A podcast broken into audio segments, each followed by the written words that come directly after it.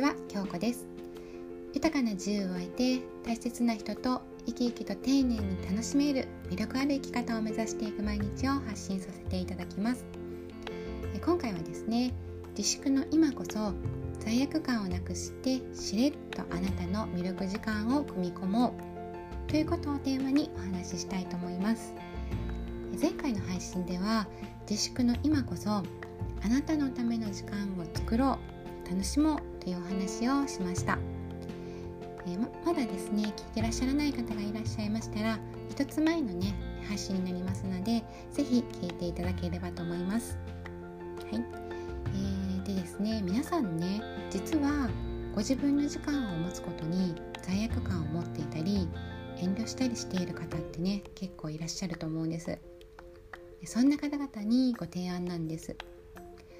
あなたの楽しい魅力的な時間を家族や周りに遠慮せずこの自粛期間だからこそしれっとね当たり前にしちゃいましょう。ということなんですね。主婦の方だったりママや、まあ、女性がね多いかと思うんですけれどもあでもね男性でもそうですよね。イクメンさんもそうです。家にいる分ですね。家のこともしないと。子供の面倒も見ないとね気負ってる方々もね多いんじゃないでしょうか。自粛だとはいえ家で無限の仕事をね抱えてる方多いですよね。でもそんな方は常に家族や周りを優先にしてしまっているためご自分の楽しめる時間を生活の中にねこう入れることにとても躊躇したり遠慮したり罪悪感を持ってたりするんですね。そうじゃないですか？まあね私も実はそうなんですけれどもね、まあ、今でもね前ほどではないですけれども、まあ、そうなんです。でも、まあ、子供がいるうちはね全部なくすのは難しいのでそこはバランスなんですけれどもね、まあ、とはいえいつもと違って時間が皆さんねできているはずなんです。ですので毎日ご自分の時間を取ることに罪悪感を持って躊躇している忙しいあなた。この期間にちゃっかりとご自分の時間を毎日の生活に組み込んじゃってください。家族や周りの人たちに当たり前かのようにね組み込んじゃうんですよね。時間はいつもよりあるはずなんです。自粛でイレギュラーなことが起こっていることも多いですけれどもいつもより時間に融通が利くところもあるはずなんですね。そんな今だからこそご自分の時間を決めてこれもね先ほどの投稿と、えー、1個前の配信ですね一緒ですねあなたのスケジュールに入れちゃってください。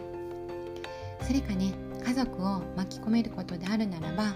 一緒にあなたの好みのねしたいことを生活の中に入れてください。家族と一緒に楽しめるならなおね美味しいですよね。誰も文句は言わないですしむしろあなたも家族も楽しめて新しい楽しみをみんなですることができて新鮮なはずなんですね。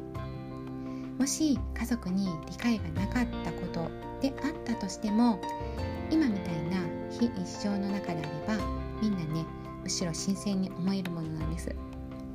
なので毎日のルーティンではなくて、まあ、そしてね家族や子どもたちの意向ではなくともあなたの楽しみを今後のね日常が戻って忙しくなった後にでも自然に取り込めるように今の自粛で時間的余裕がある間にどんどんね生活の一部にしてみてください。